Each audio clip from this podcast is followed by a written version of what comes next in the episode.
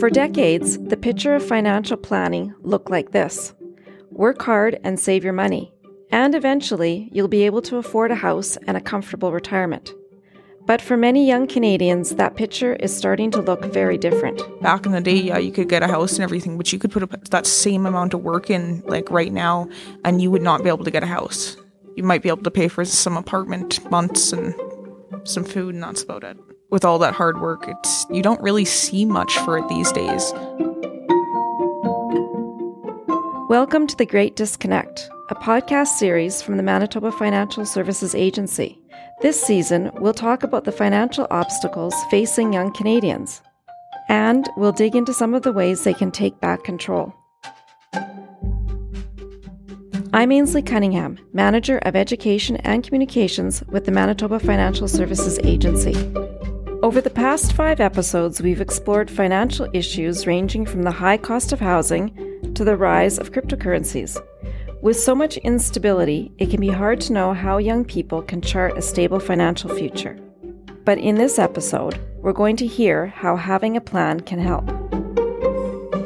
In regards to financial planning and what that means to me, um, along with budgeting, it also means uh, planning for the future when it comes to saving for retirement and uh, just generally having a, a savings account.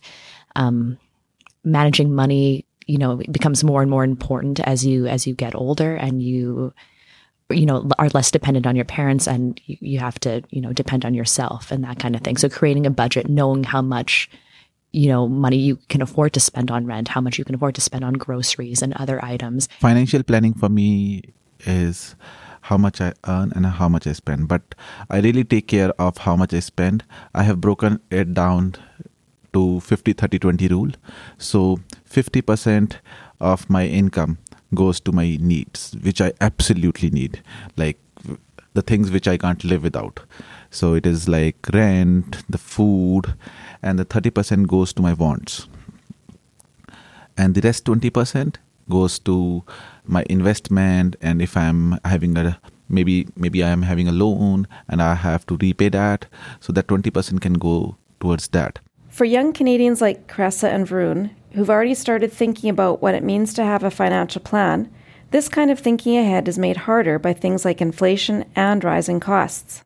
I was reading about one report before coming here from Manitoba's Office of Center of Policy, and they were stating that you know the minimum wage which is required here in Manitoba is um, eighteen point three four dollars, you know, for a family of two with the children of two, and though we don't have a family here, but um, the minimum wage is far less, and we can't incorporate planning for the inflationary price. So, in an unpredictable time, why is a financial roadmap still important? It's really hard to all of a sudden have to readjust. If you don't do budgeting or you don't keep a close eye on where you're spending, it can go quite quickly. And it's, you know, groceries alone, um, you know, people's grocery budgets have probably doubled. Um, and if you're not paying attention to that, all of a sudden, you know, you start having debt. Uh, and that can be quite scary. So, yeah, it, you know, how do you plan for something when you don't know what the next year is going to bring? This is financial planner Carolyn Lucier. Lucier says tracking spending is often the first step in financial planning. For many, investing is the second step.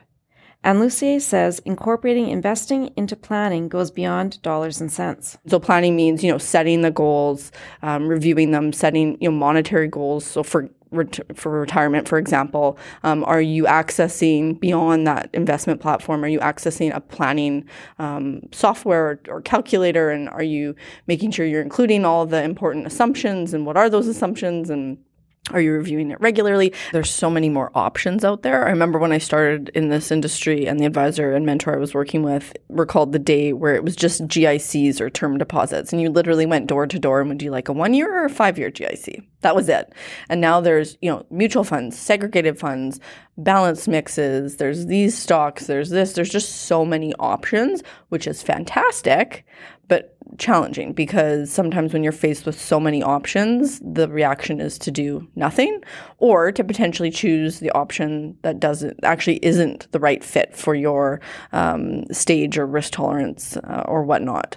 Uh, that's probably the big one I would say. There's there's more vehicles too. So when I say vehicles, I mean you know the RSP or a TFSA. You know the TFSA's are rather new still. Our, uh, the previous generation didn't have access to that, and again, it's it's amazing. They're a great, great vehicle and tool to have, but it can be confusing. Should you should I do a TFSA deposit or an RSP deposit? Maybe I won't do any because I don't know, um, and I think that that can um, be challenging. Absolutely. For an increasing number of young Canadians, investing is a solo pursuit. And that's where people like Simon Belanger come in. I'm the uh, co-host of the Canadian Investor Podcast. Uh, we release a an episode twice a week, and it's been going on now for actually close to three years. Several years ago, Belanger and his co-host Braden Dennis identified a need for more content focused on investing in Canada, and decided to start the podcast. In the pandemic, their audience has exploded. So it was something we noticed as soon as the lockdowns kind of started. I think it was, like end of March 2020, uh, if I, my memory serves me well. We definitely saw our numbers uh, go up, and it's been increasing ever since. But I think it was really there was nothing else to do, so people were trying to, you know, find something to do, whether it was watch some shows on Netflix, um, listening to podcasts. I know a lot of people unfortunately got laid off, so they, I think a lot of people too were fortunate enough to be eligible for CERB. So you have oftentimes this extra money that you would normally spend on activities, and then you decide to uh, look to invest it. So you want to build that base. And I think a lot of people found it probably reassuring because the markets drop about 30%, the main indices during that time. And, uh, you know, we felt it like everyone, but I think just the fact that we weren't panicking, uh, staying the course and uh, continuing to invest. I think it it reassured. I think a lot of people. We got some nice comments from it for sure. Yeah. But in an investing landscape where more people are going it alone, the podcast had a bigger mission: building financial literacy so people at least have the basics to uh, to invest, especially if they're doing it on their own, uh, because there are certain things that we, you know, a lot of people may take for granted that they know because they've been doing it for a while. Uh, just things like just knowing how to open an account, which accounts to open. Um, there's some simple strategies that people can do as well, like index ETFs. Very easy if you just learn the basics, and then you can dollar cost average, which is just investing regularly in these funds. They're very low fees. Um, and fees is really something we kind of hammer on because a lot of these index funds, um, there are some actively managed equivalents.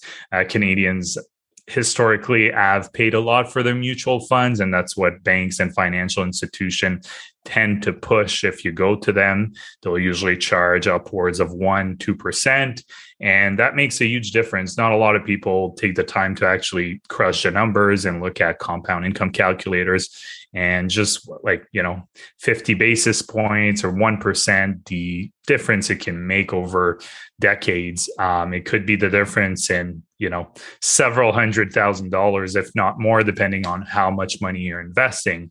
Um, so just having those basic that's why we try to explain to people. We will dive in into more complicated concepts as well. Um, so we really try to, you know, explain as best as we can and just the various things that we, you know, we probably know, but we want to make sure people have that base when they start investing. Enoch Omololu, founder of the personal financial blog Savvy New Canadians, says he's seen how the search for lower fees drives people to self-directed investing. So these investment apps, uh, they make it easier for people to invest uh, so when, when, people are asking me, okay, how, how, do I buy, buy a stock, for example? Uh, where, where, where, can I buy these stocks for cheaper and, and, the likes? So on the pro side, people are they, they, they find the investment apps very easy to use.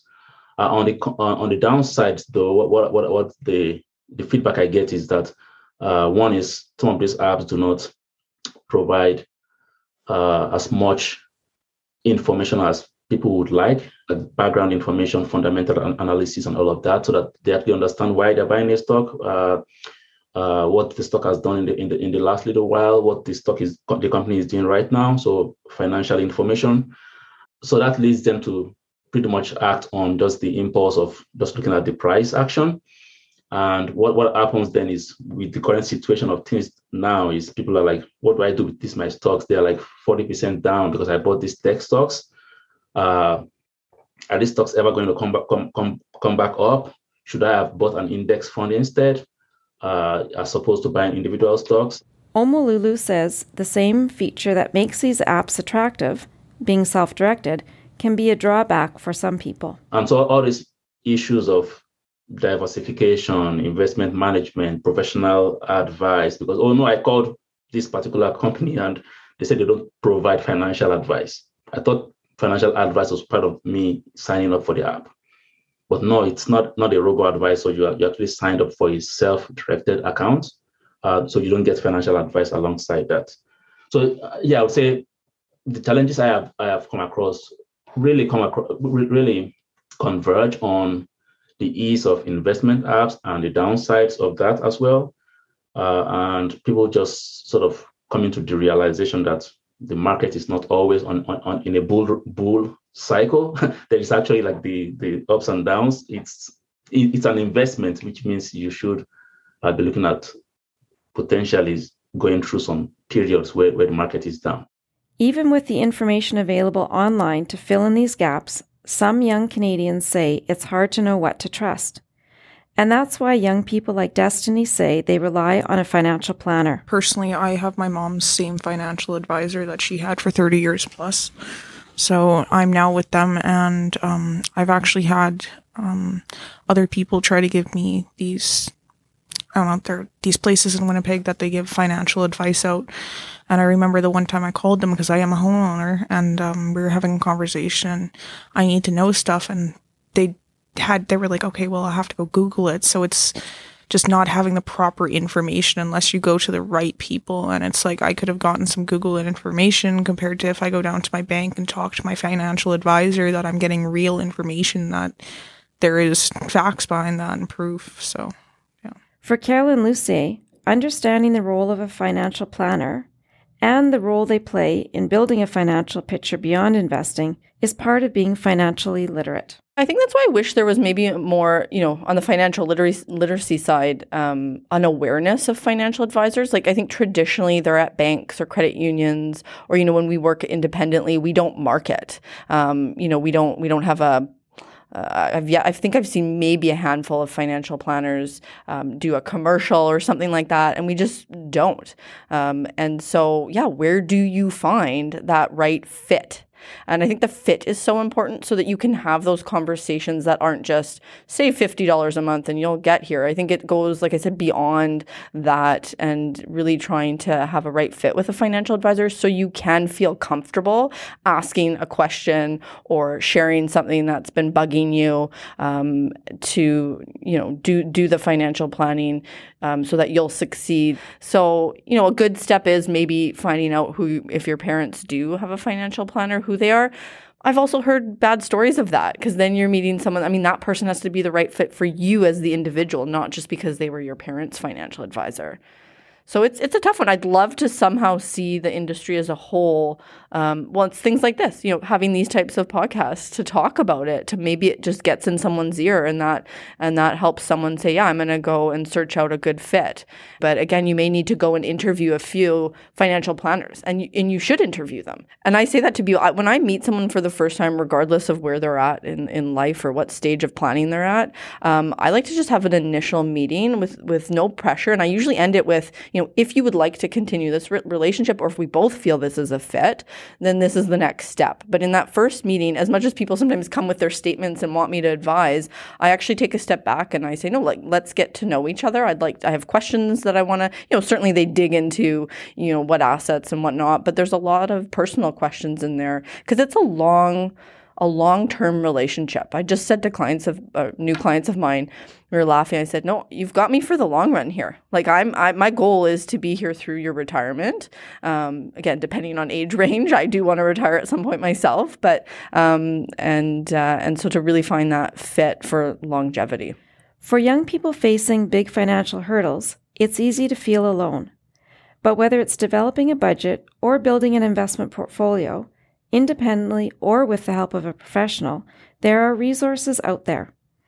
And some experts say in challenging times, the first step toward a more stable financial future is to talk to someone. Take the time to learn, ask questions. If you're not sure, there's tons of good resources right there. These sites um, are not trying to sell you anything, they're actually trying to give you really good information. They're not trying to sell you any products. So if you can find these sites that are, you know, oftentimes crown corporations or non for profits, um, you can get some really good information, learn at your own pace, and just be able to ask questions too.